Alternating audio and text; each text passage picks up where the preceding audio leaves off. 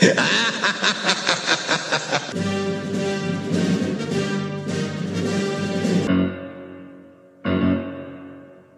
met this six year old child with this blank, pale, emotionless face and the blackest eyes. Like a doll's eyes. I love this town! Hello, city. And we're back, uh, City of Geek podcast after a nice little break uh, with a couple more quarantine recommendations. That's what we're all doing right now, stuck in the quarantine, surviving, working as, as best we can. Uh, we're coming back with everything that's awesome at streaming that you can check out. Well, we plan having a regular episode here soonish. I think in found footage uh, films. Kim's favorite. Hey, That's found very I love and Cody, yeah, Cody loves found footage. Fuck Found yeah. footage buddy. I, I do. I, I love them too. I'm not. I'm not a found footage hater, so I'm looking forward to checking out some things, revisiting some old classics or not so classics that I saw years ago. I want to check back on again. Uh, I'm about to say some of those titles, but no, I'm going to save this for the episode itself. Save them. Well played, sir. Well played. Just leave it teasing. Uh, so we'll look forward to, to that here soon if you're tired of our quarantine recommendations. Uh, but hopefully we'll get onto that in the next couple of weeks based upon you know schedules and time. That's why we, we're delayed here because even if we're all in quarantine, we all have a lot of different things going on to keep ourselves busy with this and that and not. And poor Cody had to go to work every day while the rest of us have our like at home works. uh, Have but, still you uh, working from home, Tony? Say low what? They, st- they still got you working from home too? Yep, absolutely. I will be actually going on site tomorrow, uh, so that'll be interesting. I'm going to help uh, set up our office building for uh, COVID-friendly entry and usage. So, uh, lots of uh, you know moving chairs into a closet because we can only have so many out. Lots of uh, laying out signs, taping off extraneous uh, coffee and water machines, the whole nine yards. So. Uh, And- Uh, and before you start talking about the actual uh, titles we're talking about this time, probably should introduce yourselves for people who might be coming through for the very first time for whatever reason. Um, th- those those poor bastards. Uh, I am I am Bob. Uh, over here we have Tony, this would be Tony, yes. uh, Cody, Got this, miss me, Cody. and I'm a Cody. Hello. Yeah, rather than saying have that weird that weird spot in there, it's like all right, everyone introduce yourself, and it's kind of like who do I go? Everybody's Zoom is different. yeah, I can't even point to a corner because everyone gets different different order. Mm-hmm. Yes, indeed. so, Zoom has been on man, for podcasts and everything, and it's funny watching a lot of like the other videos I watch on start to move into like the. I love the the found footage festival guys, and they're on Zoom Mm. now instead of they're in in their office doing their their videos. It's and they always talk about how they always have the weird pauses and pop in and. Uh, but what? Go ahead. I thought you were about to say something. Again. Oh, I was just laughing. Sorry. Uh, so yeah, we here. Uh, you know, here's our I think our third, fourth, third entry into some couple different streaming recommendations as as we're all stuck inside our homes for the most part. and hopefully my internet holds out this time. yes, we lost Kim last time, and uh, um, but yeah, so. I have my list. I'm sure you guys have yours. Anyone want to give us a start of, of something they want to point out and talk about? well, I feel like I feel like I'm always the obnoxious one, so I'm going to cede the uh, privilege of of yakking off first to someone else. I- I'll start. All right.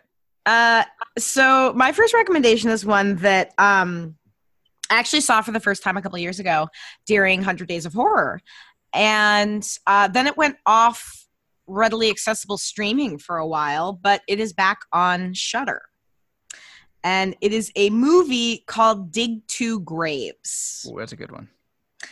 that I think uh, is is really well done, really interesting. Particularly, it's it's a pretty low budget little kind of gothic horror film, and uh, it's very effectively put together. Uh, you have Ted Levine too as as the the grandfather, and I mean, anytime he pops up, you know that if nothing else, he's going to give a really good performance.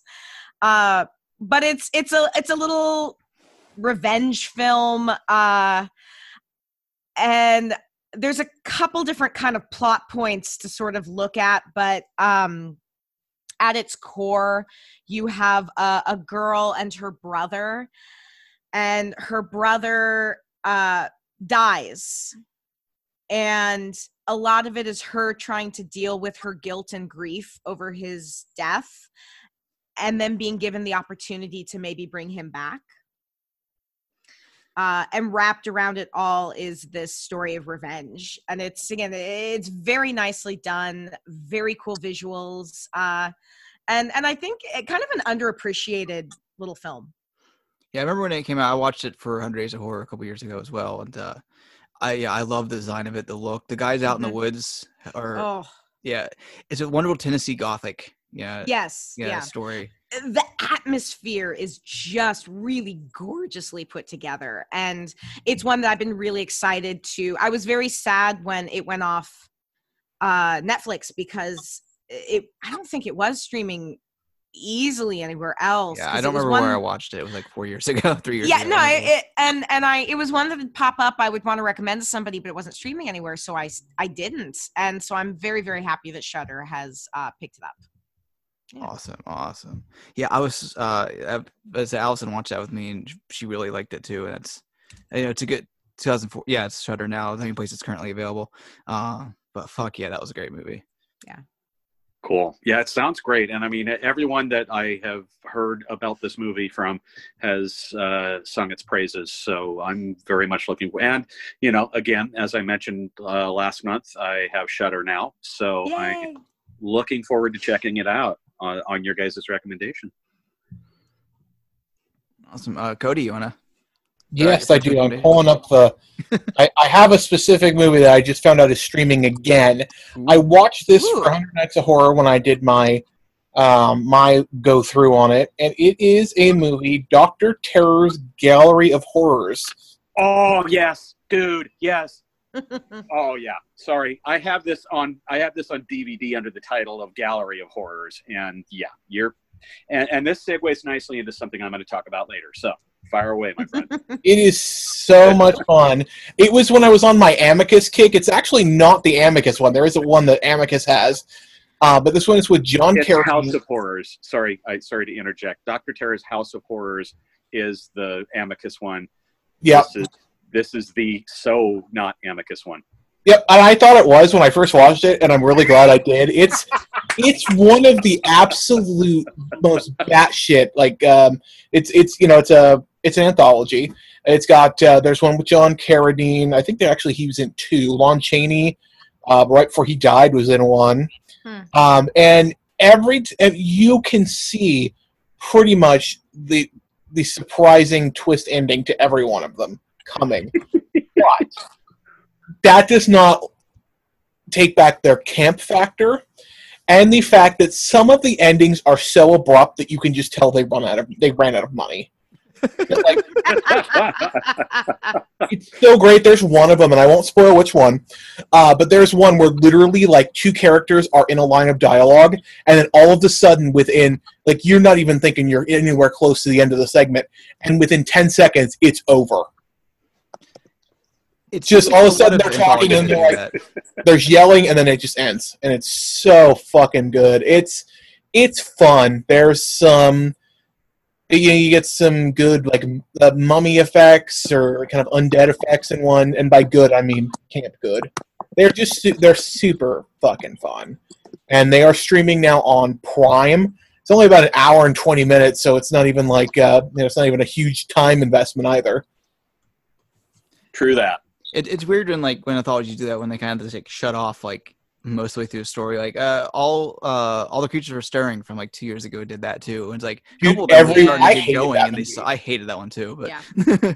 like two of the stories, like okay, now we're about to get to the good part, and it's done.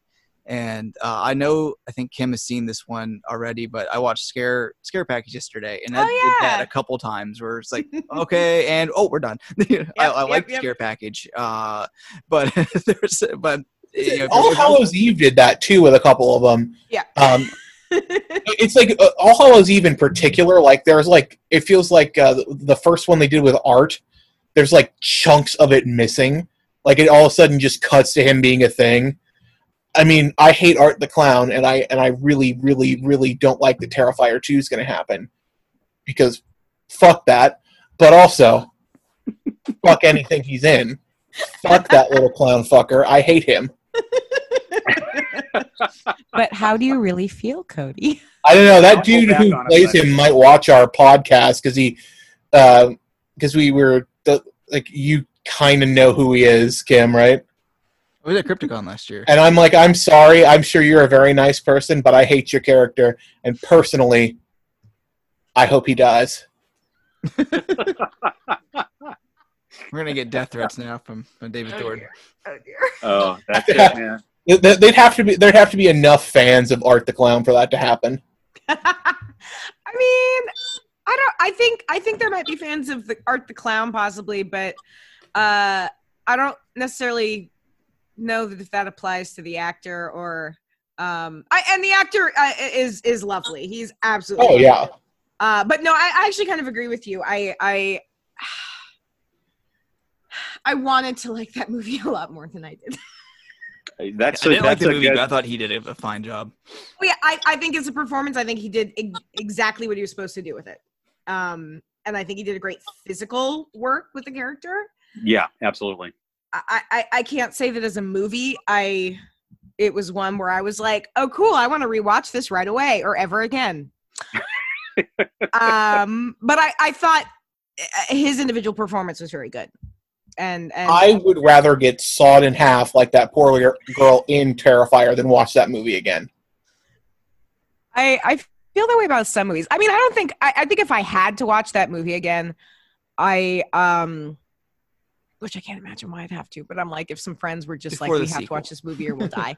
yeah, if revi- I mean, I, I, it would probably have something to do with covering it for something, but um, I, I don't think I had quite as uh, strong reactions. 'cause you. I was mostly just a little met on it, but I, I, I enjoyed the performance. I thought he was wonderful. And I'm still gonna watch the sequel. I'm gonna hate watch oh it. no, I'll totally watch the sequel. Yeah. But House of Horrors is, is a lot more more fun. I was gonna say, how did we? Yeah, how did we get off? the I, I did that by topic? talking about Gallery other, other of Horrors. that cut off quick. Tony, Yeah. just explain that if you'd listened. Get it, get it right, man. Gallery of Horror, aka Doctor Terror's Gallery of Horror. And Oh, I keep hearing was so- Gallery of Horrors and getting excited. Uh, oh man.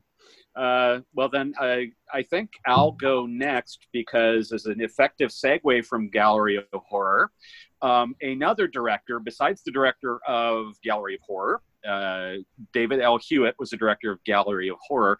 Uh, there was another director from that era who uh, was very fond of using uh, older actors uh, for their last few years of their lives, including John Carradine and Lon Chaney.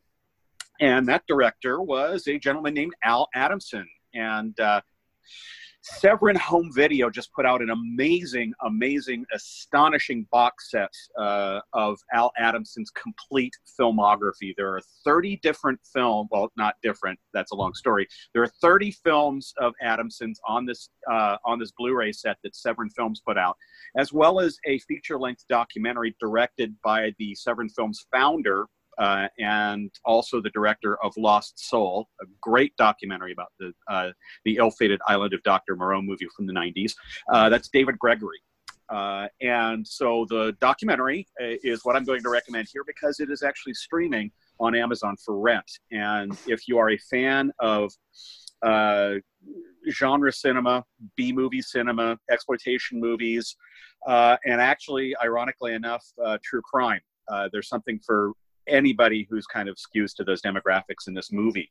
Um, so, uh, Al Adamson was the son of a silent movie cowboy star, uh, a, uh New Zealand emigre named Denver Dixon, who was actually a real life cowboy. Uh, and Al got into filmmaking in the mid 60s. And so he made movies from the mid 60s into the 80s.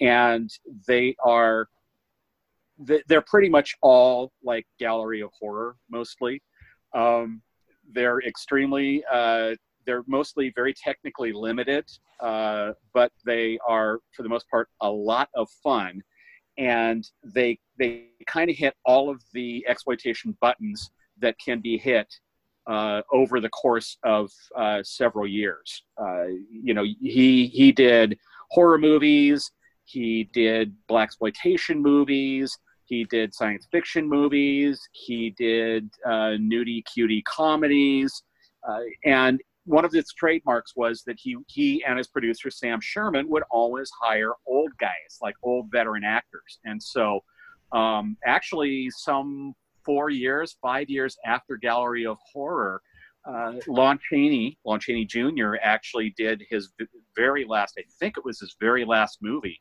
for Al Adamson, which was Dracula versus Frankenstein, which is truly staggering. It's if you haven't seen it, oh my god, you need to see it. I, I, haven't checked to see if it's streaming or not. Um, but anyway, this is a great documentary. Uh, Adamson came off as a really nice, affable guy.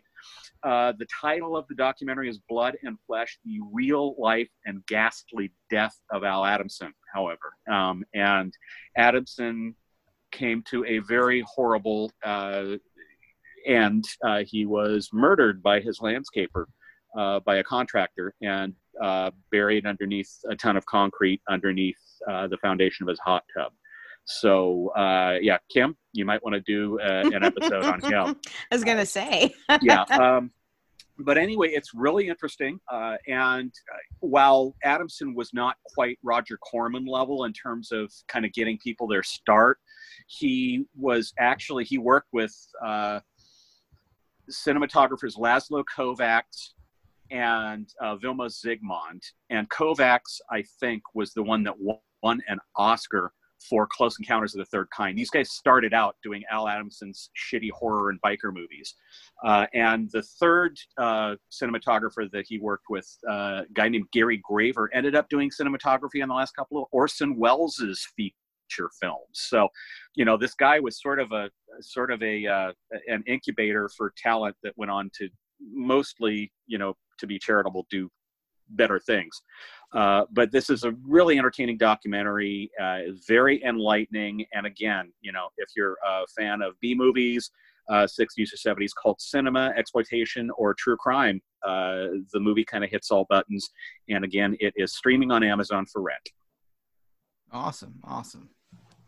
Yeah, I want to, you know, eventually borrow that box set from you in like two years and you finish it. uh, and, and, then we could do a joint scene them all episode or something. yeah, haven't done one of those in like years. So.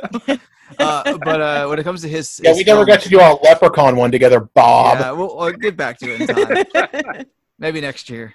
Uh, but when it comes to his films, actually, when I, when I think about um, uh, I think about um, Circus uh, Circus Magic, I think it was called. It was featured in the Carnival 11, Magic. Uh, it's in one of the seasons of the new Mystery Science. Uh, yes.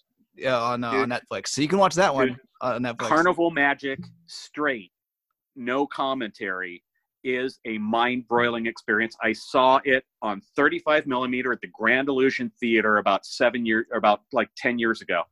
Absolutely bonkers movie. That I, I I'm saving that. That's like one of the special treats that I'm saving on the box set because God damn, that movie is batshit nuts.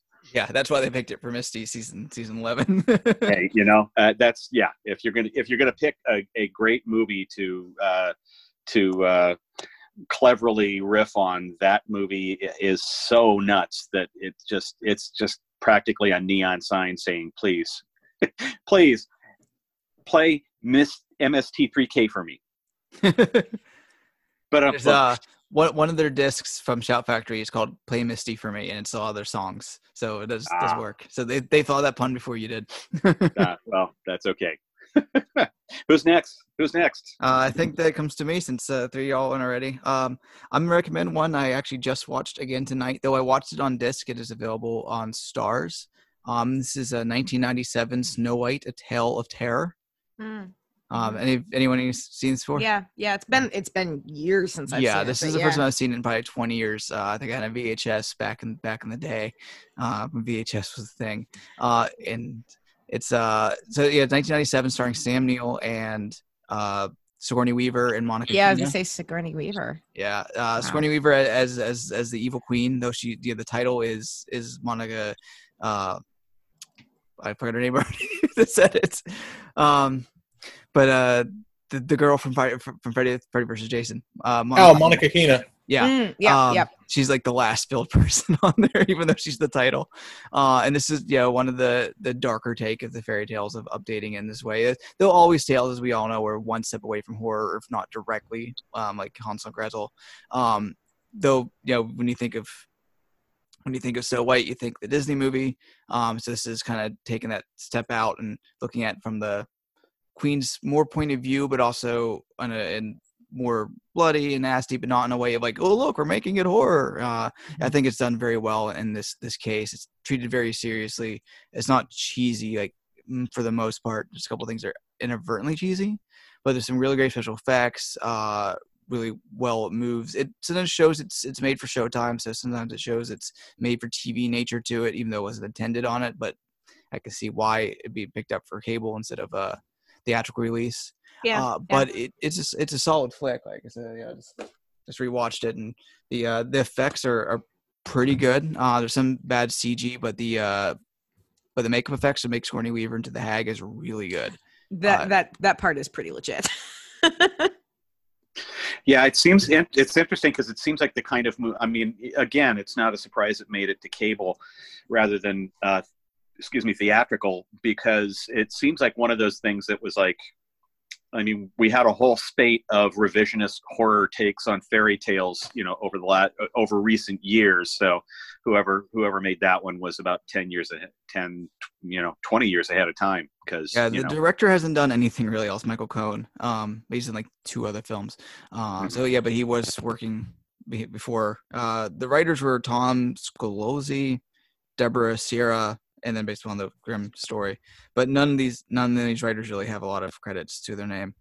Um, so it's kind of a surprise. Kind of came out of nowhere, did its thing, and, and left off. But uh, I love seeing Sam Neill. Sam Neill's amazing. Sam Neill is amazing. Yeah, I'll watch anything Do that. with him in it. Uh, but yeah, it's uh besides the the cheesy title of A Tale of Terror, uh, I think it's a it's a, it's a good take on things, and it does give more sympathy to the Queen, but not one of those things. Are not like Maleficent, where it's like, oh, she was just wrong, she's still wrong in what she's doing, uh, but we see more of, of the reason she's not just you know an evil person coming through and just destroying her, her stepdaughter's life. Uh, it's just more of a. It's also yeah, it's one of those things where oh no, something went wrong and she snapped, which does have issues. That's definitely an, an issue.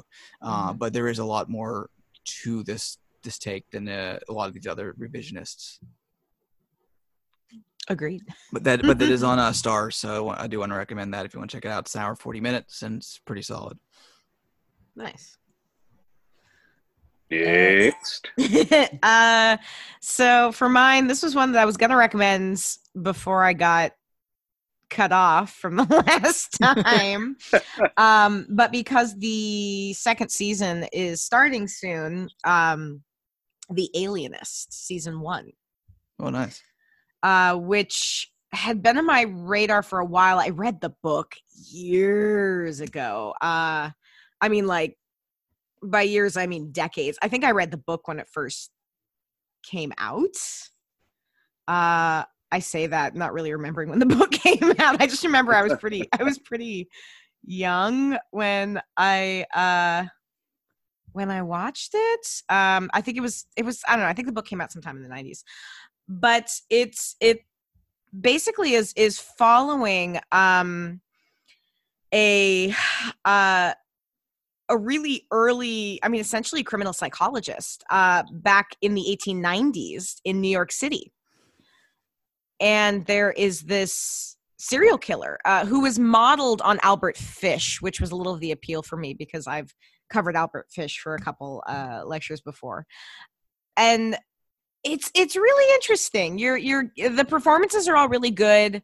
Um it's uh i don't know eight eight episodes, 10 episodes, eight episodes, 10 episodes, I think. And so it, it's pretty fast moving and it's just this nice little uh, murder mystery thriller. Uh, but if you're a fan of, of Hannibal or um, any of, of those style of shows and you like something that's period, you'll like this. Uh, Dakota, not Dakota. Uh, wait, what's her Elle. name? What- Elle, thank you. I, I thought isn't it Dakota because L uh Oh no! It, yes, it is, Is Dakota. because I because mixed- Elle's in um the Great, and I keep seeing the trailers for this while watching the Great. Yes. I'm like, I'm getting fannings in both ends. Well, because they and they look remarkably alike. Uh, Dakota Fanning it plays a woman in it who, at least in the first season, she is the first woman who is employed by the NYPD. And you do have a handful of of real characters. Like this is happening during the time when uh, Teddy Roosevelt was commissioner of the NYPD. So an actor playing Teddy Roosevelt. Uh, so that they do play with some historical stuff and I, I will say the way they try to treat uh, some of the ideas at the time and and and the treatment at the time and the police corruption at the time uh, is uh, I think pretty accurate actually. uh, but it's it it's streaming on Hoopla and HBO Max and apparently DirecTV uh, and Sling. And the first three episodes you can watch through TNT.com, and then I think you'd have to pay for it if you don't have any other means. No, So it's it's streaming at a handful of places, but it's it's worth the watch. I I finished it pretty quickly because I found it very compelling and interesting. Uh, so if you've not checked it out, and, and again, we all know how much I love my TV. Uh, it is a quality TV show, and the second season starts up, I think, sometime in the next week or two. I've I've read the book, the first book, uh, the Mm-hmm. Own Angel Darkness, the second book, uh, but I haven't seen the show, so I only have that that one novel to go based on. I really did like the book. I'm, uh, I always felt like I missed something. I need to go back and reread it because like I know I did, but I don't remember anything that happened. in it. I I read it. I was a teenager, so even when I started the show, there was a lot of stuff that there'd be little moments that would click, and I'd be like, "Oh yeah." But when I was I don't know thirteen or fourteen and read this book, I did not compute the Albert Fish similarities. Uh, which this the the killer in this is definitely modeled off of Albert Fish.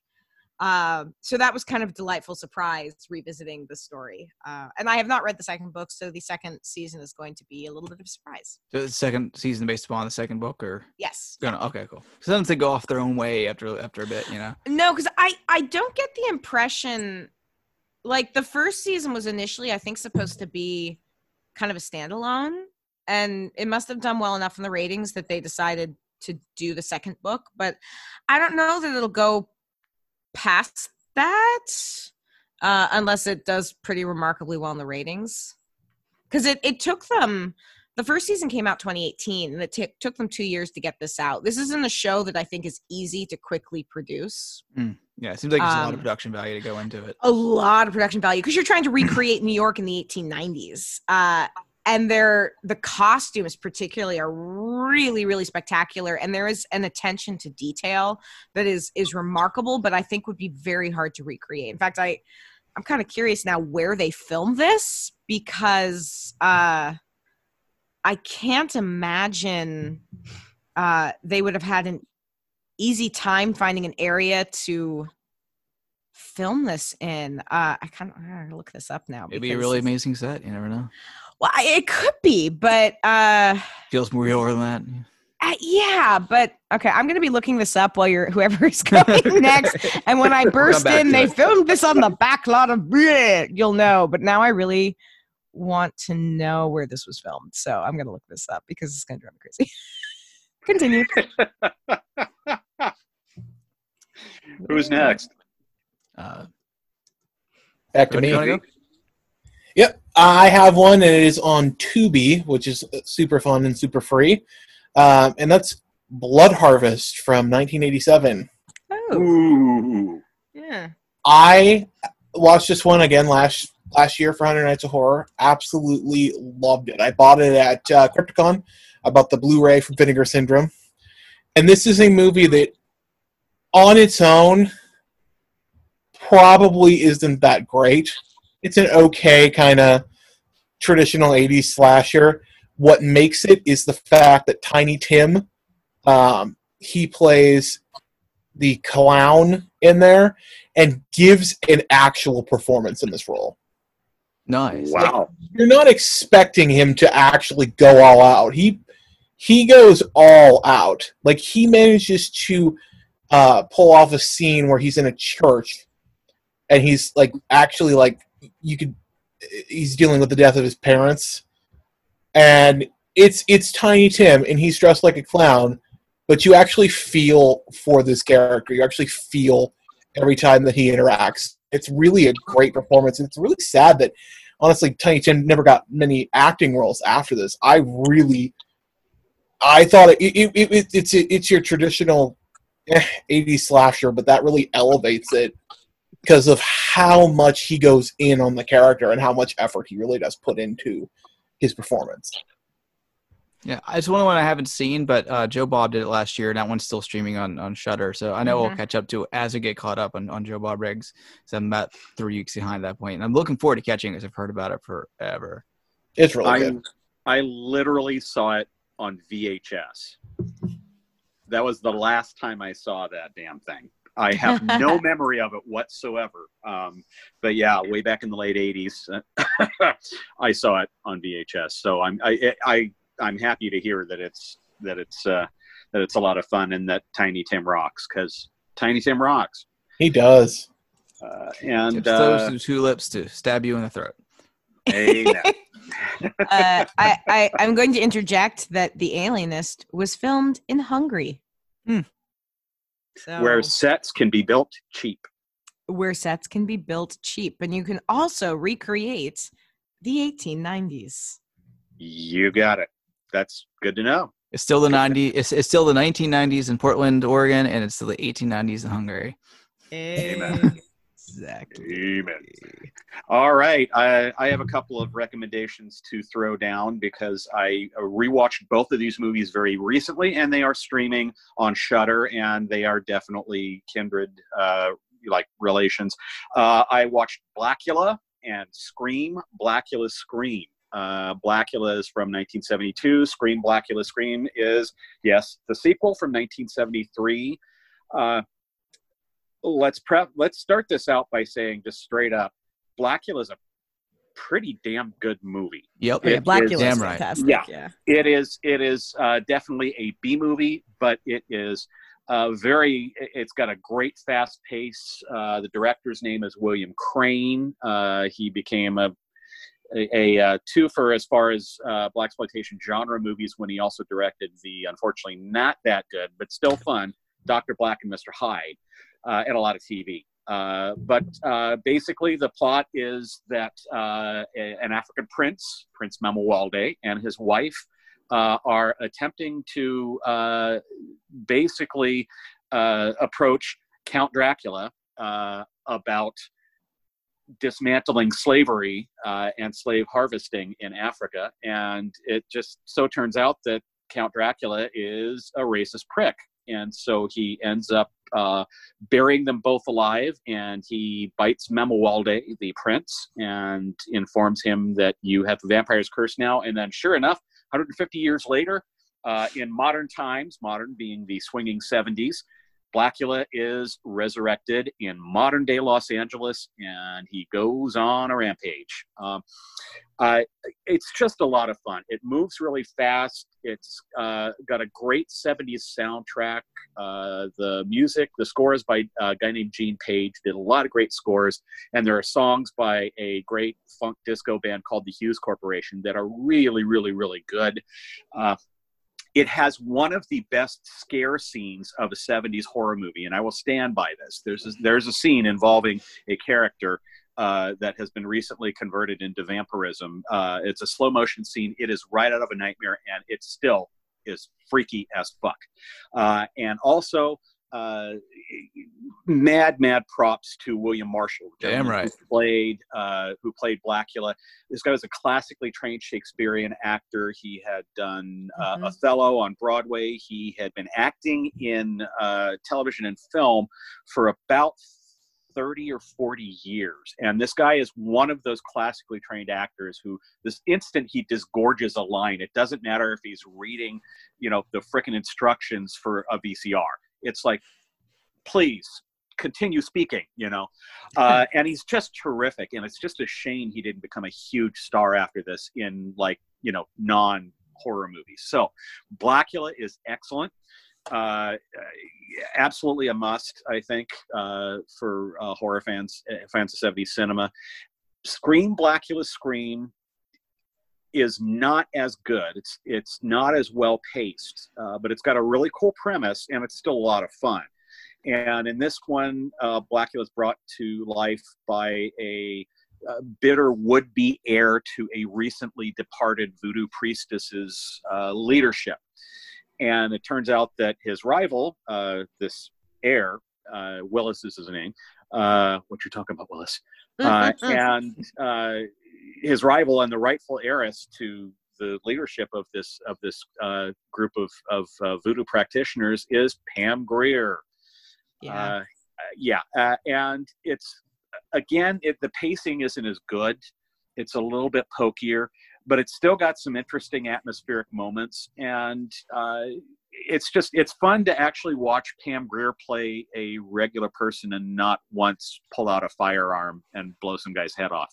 Um, not that I mind that at all. In fact, I royally welcome it. But the contrast is nice, uh, and uh, I also am a real fan of Richard Lawson, who's the actor who plays Willis, uh, who's like swaggering and charming, but still really oily, and he's very funny. Uh, the sequel's actually pretty standalone, aside from a little bit of uh, like scenes from the original movie.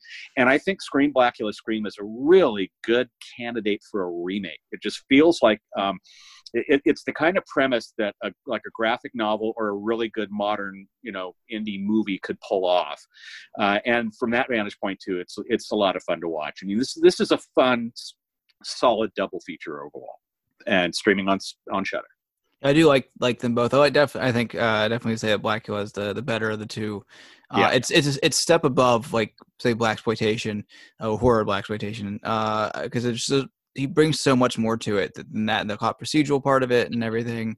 yeah Uh, I think absolutely. Scream Back Screen is more of playing what you expect from the title of Blacula. Mhm. Uh, it's it's so I think, but I can't remember which one it is. Uh, Tony, since you just rewatched it, remember, I where I think he's sitting there talking to a woman. He's like, "Yeah, I'm I'm an ancient vampire. I'm angry. I'm going to kill a lot of people." And she's like, "Okay." it just goes along. There's Yeah. nothing like, "Wait, wait, what?" You're pulling my leg. She's like, "Nope, I'm cool with this." And they just That's go along valid. with That- it. that that's uh now you know what? Funnily enough i'm not sure even though i just very recently watched these. I think want to say that yeah i want to say it's scream blacula scream. Uh, and uh, you know it's a it's a very 70s sequel in the in the in the sense that it meanders and a, and it's a little bit strange you know in a in a, in a mostly good way. Uh, but yeah i i do think it's i you know somebody out there man jordan peele you know exec produce or, or direct a remake man you know do do a remake because I, I think i think a modern treatment to this particular kind of premise and story would be a blast if done well Agreed. Agreed. Agreed. Mhm. Uh, and, uh, I will um come in with a uh, with my last recommendation here of uh it's now streaming on uh, Amazon from this year is The Vast of Night. Hmm. Uh it's a tight little Twilight Zone esque uh science fiction horror tale um that's from a first time writer director is literally his only credit. Uh the writer director's name is I had Andrew Patterson and like literally you put him up I expect to find a bunch of good shorts maybe something here and there first writing directing across the board and it's phenomenal on how much he gets out of so little uh, it's one of those films that either you're gonna just completely be on board or you're gonna be like eh no because it doesn't it's a lot of um, a lot of long monologues a lot of odd choices in shot and lighting uh, that leaves a lot off screen but leaves it all to your imagination. Like there's various points where it, it's strange where it's all it has two long sequences where three long sequences where there's no cuts where it's kind of goes for a long time and then there's other sequences where it's bam bam bam bam bam bam based upon the mood. So it's always it's really well designed in that way. Um, the basic story this is uh, the same level here the basic story is in the early 50s in uh, new mexico a dj and a radio operator uh, are starting to get weird signals. So they work together to try and trace the signal, and they get a couple calls about this happening with the military in the past, um, which leads us to a couple of these long uh, monologues um, where it just kind of stays there and then it also fades out and fades back in. So it's feels almost like a, a film and radio play in a very good way because so much of it is in what's said and how it's said more than the visuals, but the visuals themselves are fantastic. It's great use of lights, those long shots. Um, great tone and atmosphere to it. It doesn't quite stick the landing, but the entire build up is very tense and very well done. It draws you completely in uh, with the two performers. It's uh, it's not a two hander because there's a lot of other characters coming in, but mainly like but mainly you have Sierra McCormick as a Faye, the um, the uh, the woman working the radio, um, and then Jake Horowitz as Everett, who who, who uh, sorry, she works the the phones. He works on the radio. Um, but they as they move in and out this little town, uh, just wonderful shot where it kind of moves from where they're at uh, to the school, then back to them, and this and around. Uh, and it's it's about an hour and thirty minutes, and it's it's fucking fantastic because it moves. Like I paused it about an hour in, thinking it was like twenty five minutes in to go refill my water, and I was really surprised to feel I was actually two thirds of the way through. Um, but I want to highly recommend that. It's on Amazon Prime. Nearly everyone has that. Um, and it's yeah, it's a, it's a it's a great homage to 70s, 50s science fiction, uh, 50s, 60s science fiction like Twilight Zone, Outer Limits, and things like that. If you're a fan of those, you'll be a fan of this. Cool. Nice. That's not that's not one I've seen. Uh, so I'll have to add it to my list. No, and I say I know Jennifer Lovely watched it the other day, and she really liked it. And it's uh, it's like it's like the seventh highest rated thing on Metacritic this year so far. Um, so it's I'm not the only one who likes it. it's not just me, guys. It's not just me. yeah. Uh, but it's weird. Like I went through looking at IMDb after I watched it, and it's either like you know eight eight to tens to, or like one or twos. You know, either people wanted this, you know, a big like, you know, uh, act, you know, big science fiction thing like Close Encounters, uh, Mhm. or they want it, or they're cool with watching something that's really Twilight Zone esque. Uh, I could see either either way. You know, either you loved it or you hated it based on what you expected out of it. I think. Right, right. But depending on your expectations of the whole thing. Which is why it's good to not go in with a whole lot of expectations. You'll just be disappointed. But um, yeah, so those are both absolutely uh, definitely want to check it out. And I was looking at the other writer for for this because it's co-written someone else, and that's literally the only credit for both those both the writer directors. oh, Uh, interesting. Hmm. but yeah, you can find that there. And uh, I did want to say for um, unrelated to that, but going back to both the conversation that we had a little earlier about Mystery Science Theater and Tubi, nearly everything on Mystery Science is on Tubi, and I've been watching a hell of a lot of those. I'm not going to go into that, but but uh, you, know, you can find lists of the best ones out there and watch nearly everyone on Tubi. Just a handful that for rights issues aren't up there, uh, but they're all on YouTube. By the way, besides the Godzilla too, uh, but you can blame Sandy Frank for that.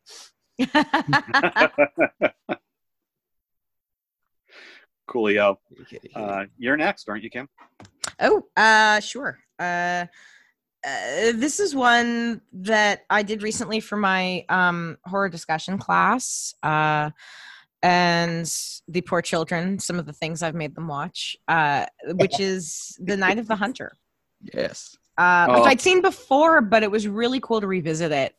And uh, it's streaming on Amazon Prime. And I'd kind of forgotten how you know it's it's interesting because it is very much uh, i see the theater roots in it.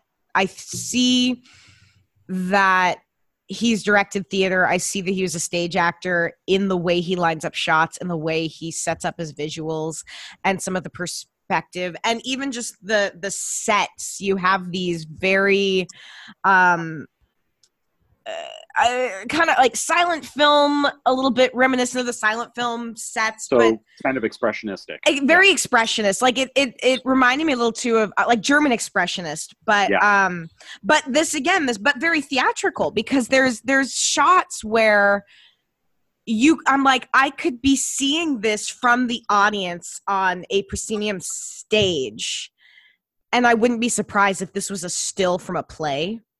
Mhm. Uh, as, which was just which was really cool because I don't think that's something I picked up the first time I watched it. Um, and it was really really interesting listening to a group of teenagers talk about this film because I wasn't sure how well it would it would track because it was made in 1955, but even for a movie made in 1955, it's set during 1930s, I think like 1932 or something like that. So it's yeah, Dust Bowl era depression. Yeah. yeah so you you know it it was funny because one of the things a couple of them got really hung up on was like i don't see how this woman would just remarry this guy um, who says he's a preacher and not question this and and think that he's good and leave him with her kids. And I'm like, oh, you nuggets are so cute because you're looking at everything from 2020 standards. But this was like 1930s. This poor woman is trying to support her two children. Here comes this guy who says he's a preacher. Uh, yeah, of course she's gung ho to to be saved and marry him. Um, the scene under the water. Oh Jesus, yes. I don't want to say a whole lot about it for anyone who's never seen the movie, but oh my Yeah. God, it's stunning. And I kept thinking Ophelia too. I, I think again coming back to that kind of theatrical thing.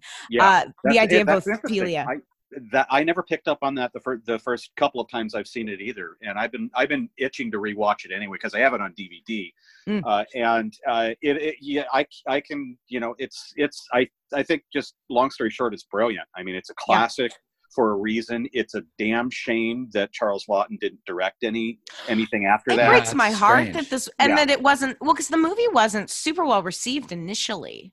exactly. uh, yeah.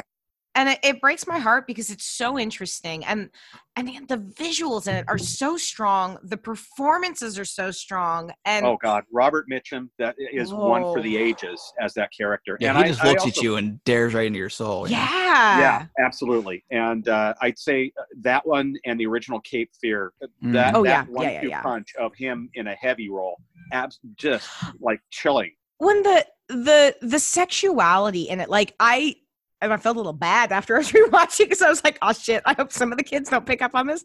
But um, the the way they portray sexuality, the the the knife through the pants, like you know, the the the Yeah. knife is his erection essentially, um, and even the way the the the scene in in the bedroom and again I, I don't want to give stuff away for anyone who's never seen it before but where where he raises his arm to hit her and he stays that way for a really long time. Like it's so stylized which is so interesting and i think maybe that is because it's it's something that i think even then it was stylized for 1955 yeah that's true yeah.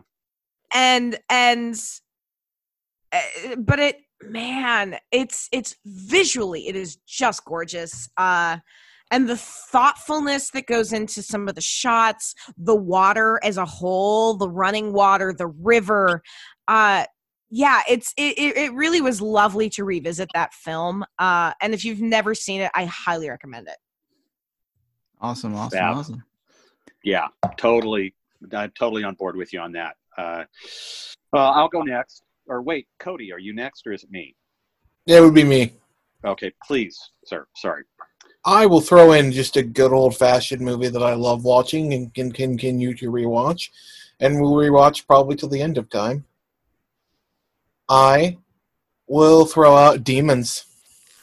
yay That's always a good, gory time. Uh, soundtrack's great. It's got a fucking absurd plot, and it's just it is just a ton of fun. I mean, it is that shit from start to finish. I, that movie is one of the most gloriously random horror movies of the 80s. There is, I, I years ago actually, when it was screening at uh, Grindhouse Theater, the ongoing series, it was at the uh, at the wonderful Grand Cinemas in Tacoma. Uh, I actually took a date uh, whose uh, tastes normally ran along the lines of uh, documentaries and social justice dramas. Demons. uh, and she was highly entertained. And I, I don't want to give any, uh, I don't want to give like a spoiler alert to what happens towards the end of the movie with a very large vehicle um, that makes a very spontaneous, very spontaneous appearance. But oh my God, when that scene comes, audiences will roar. It is so nuts, and the movie is full of moments like that. Yeah, I I'm I'm a giant giant. Well, you know, I as you know, I recommended Demons 2 a little while ago, and we were commiserating on our fondness for that. But yeah, Demons, love it, love it, love it. Where's Always it streaming? Um, it's I think it's on Shudder or Amazon Prime. One of the yeah, it used to be on Shudder at least. So Yeah, it's uh, it's because is it, it's listed. It's one that Joe Bob covered uh, like two years ago. So Cool. Cool. So yeah, it's still it's a Hoopla, Shudder, uh, Mubi, whatever the hell that is, and you can rent it from Vudu or Amazon. So Awesome. Well, I'll I'll uh, throw out one last quick recommendation here. I am very late to this party, but I have been highly entertained by uh, the six episodes of the first season of Daredevil that I have just finished watching. Hmm. Uh, Oh I- wow, yeah. yeah, I know. I, I, I am, I am, I am Rip Van Winkle. Uh, hear me ramble. Yeah, I, I really think the label that has been put on this on this particular series of uh, Marvel Comics, as directed by Martin Scorsese, is there, there's there's some merit to that in terms of the grittiness. Um, I think it's really super solid uh, as far as uh, drama goes. I think Charlie Cox, uh, playing the lead, Matt Murdock, uh, aka Daredevil, is terrific. He's incredibly likable, and it's wonderful to follow him. Um, but the crown jewel, as far as I'm concerned, for at least the first half dozen episodes I have watched, uh, is uh, Vincent D'Onofrio, who uh, plays Wilson Fisk, aka yes. the Kingpin. Um, I, I'm I, I'm a huge huge fan of this man. any- This man's acting anyway. I just think he's brilliant, and you know you're in the hands of an amazing talent when this person can make something as trivial as like eating dinner absolutely riveting visually without feeling like he's trying to do it. He's just this and and in the, in the space of a few minutes in I think it's the second episode he goes from uh, from uh, awkward to charming uh, to absolutely terrifyingly lethal uh, like it, it just makes it work i i just yeah it's a terrific series. I'm looking at digging into the rest of it. Uh, uh, but yeah if you're if you're even more of a of, of a rip van winkle than i am and you have not seen it uh, it is streaming on netflix and it is well well well worth watching. Uh, you do not have to have a super duper amount of uh, mcu uh, pre-knowledge to enjoy it for sure. That's true. It- yeah i think it's i think it's And- a, a bang up show Follow up, you should watch Jessica Jones. Damn Period. right. Full should. stop. Yeah. Period. that's, full that's stop. next Oh That's my next. god. Luke Cage is good too. after yeah. i Luke Cage is good too. Uh, you apart can skip end, Iron Fist, Yeah, that's what I did. everyone's told me but Jessica Jones is uh, that hit my heart a lot. That hit some things for me. Um, yeah, Yeah, Yeah. both Cool. show I think what makes Marvel why I like Marvel over DC is because you have these ground level superheroes with lots of troubles, lots of their own issues, along Oh. with everything else happening bigger than them that they that they feel required to do. Uh, something that the movies haven't really covered in so much, but the comics do really well. Like this really pulls a lot from the Frank Miller era of the Daredevil comics, and then yeah that absolutely shows through. Um, but yeah, I, I haven't I haven't watched season three yet. Uh, I kind of got behind in the MC M, uh, Marvel television shows. and I haven't caught up to those, but uh, eventually, it's because we went through a period where there was 50 million of them. yeah, there I still haven't watched- I haven't watched the Punisher series yet, but I. liked the Punisher arc on Daredevil a lot. Uh, so I'm, I, I'm, I want to watch it, but I've heard kind of. I don't even think mixed is the right word. Uh, uh I've heard. I'm I'm a little worried. I'm I'm going to be disappointed in it, so I think I've kind of held off on watching it. Yeah, fair enough, fair enough. Um, and then uh, I guess the my my last recommendation uh, for this night will be uh, it's a Netflix show. Uh, runs ten episodes in one starter movie. It's a children's zombie show called The Last Kids on Earth. Hmm. Uh, it's a it's an animated show based upon a, a series of five books, I think, currently. Um, and it's yeah, it, it's a preteen aimed animated show about a bunch of kids surviving after zombie apocalypse. During that, there's other monsters and other stuff going on, uh, interdimensional interdimensional rifts and uh, other characters who are around that they're dealing with. Uh, but it's really funny, really well written. Um, it's got uh yeah so you get the yeah you get the four archetype of kids you get like you know our wannabe leader you got the tough kid you get the smart girl you got the smart dude um and but it's all really well done more, of course it's more than that it's more than just his basic archetypes um and uh, as they go through dealing with this. Uh, but the character design's really nice. The the humor's really is really well done. Uh, the world that they live in is really well realized, and so are the monsters. Uh, and then in season two, we do have a lot of great character actors coming in to voice some of those mo- some of the uh, some of the sentient monsters who are coming through. So you got uh, Keith David, Mark Hamill, Catherine O'Hara, Bruce Campbell. Oh uh, my Oh, goodness. man. Uh, these other characters. Yummy. Uh, so yeah, the voice acting is enough to get you in there. Um, and the the kids are done by familiar actors. Uh, I don't know in the top of my head, but you hear in other places. Um, and the main kid is voiced by Finn Wolfhard's brother. I think his first wow. thing. Um, oh. but it's a really clever show. There's a lot of uh, I really had a good time watching it. It's uh, like the first movie is like an hour and ten minutes, and then this this se- second season is like about four hours total because it's like ten episodes of like twenty minute twenty minute uh, bits. Uh, but for kids who like or kids at heart who like zombies and and, and animation, just of hits the right way um, because it moves past zombies and, into monsters and, and action from that. Uh, but also touches into a lot of you know a lot of things about dealing with the time after the apocalypse and uh, dealing with your emotions and, and this and that and getting along with people who you don't quite normally get along with. Hmm. Uh, but yeah, check that out. It's on Netflix. Yeah, that's one that's not been on my radar. So now I'm Mm. curious.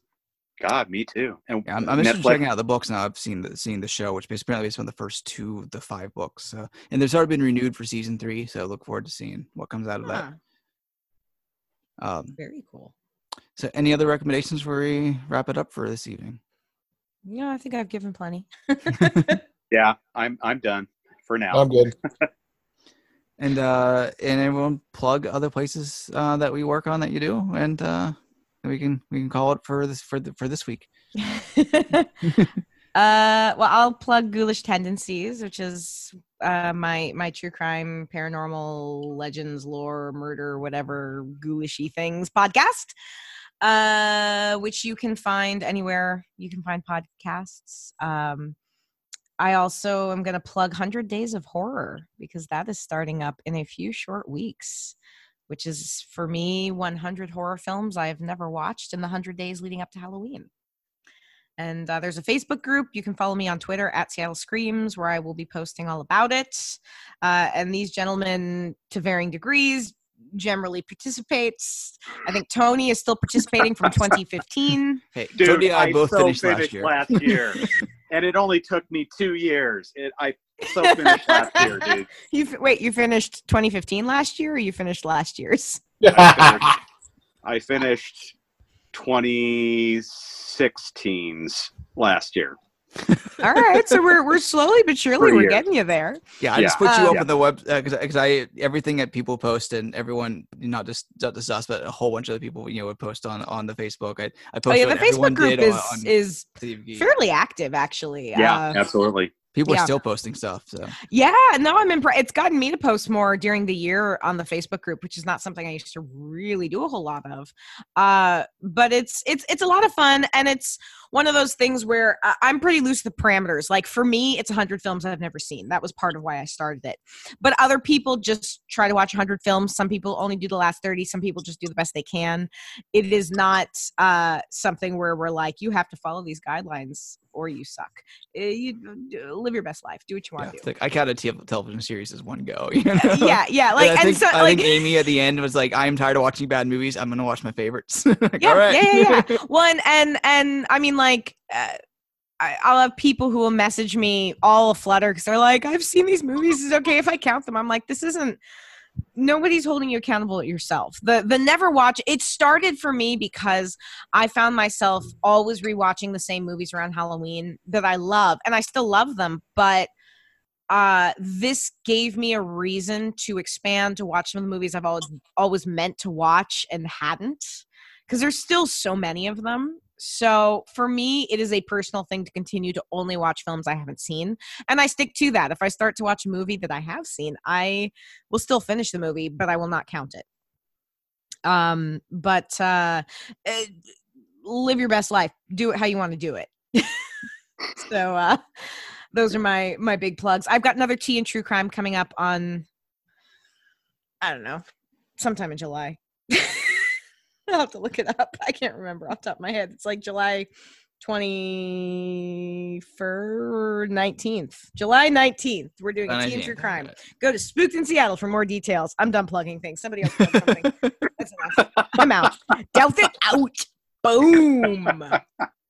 Uh, uh, okay, well, I'll I'll pimp away next. Uh, I because there's something that I did recently that is uh, very horror adjacent. Uh, I write for a music website called ArtistHome.org, and we had the very good fortune to uh, premiere a video by Seattle band Killer Workout.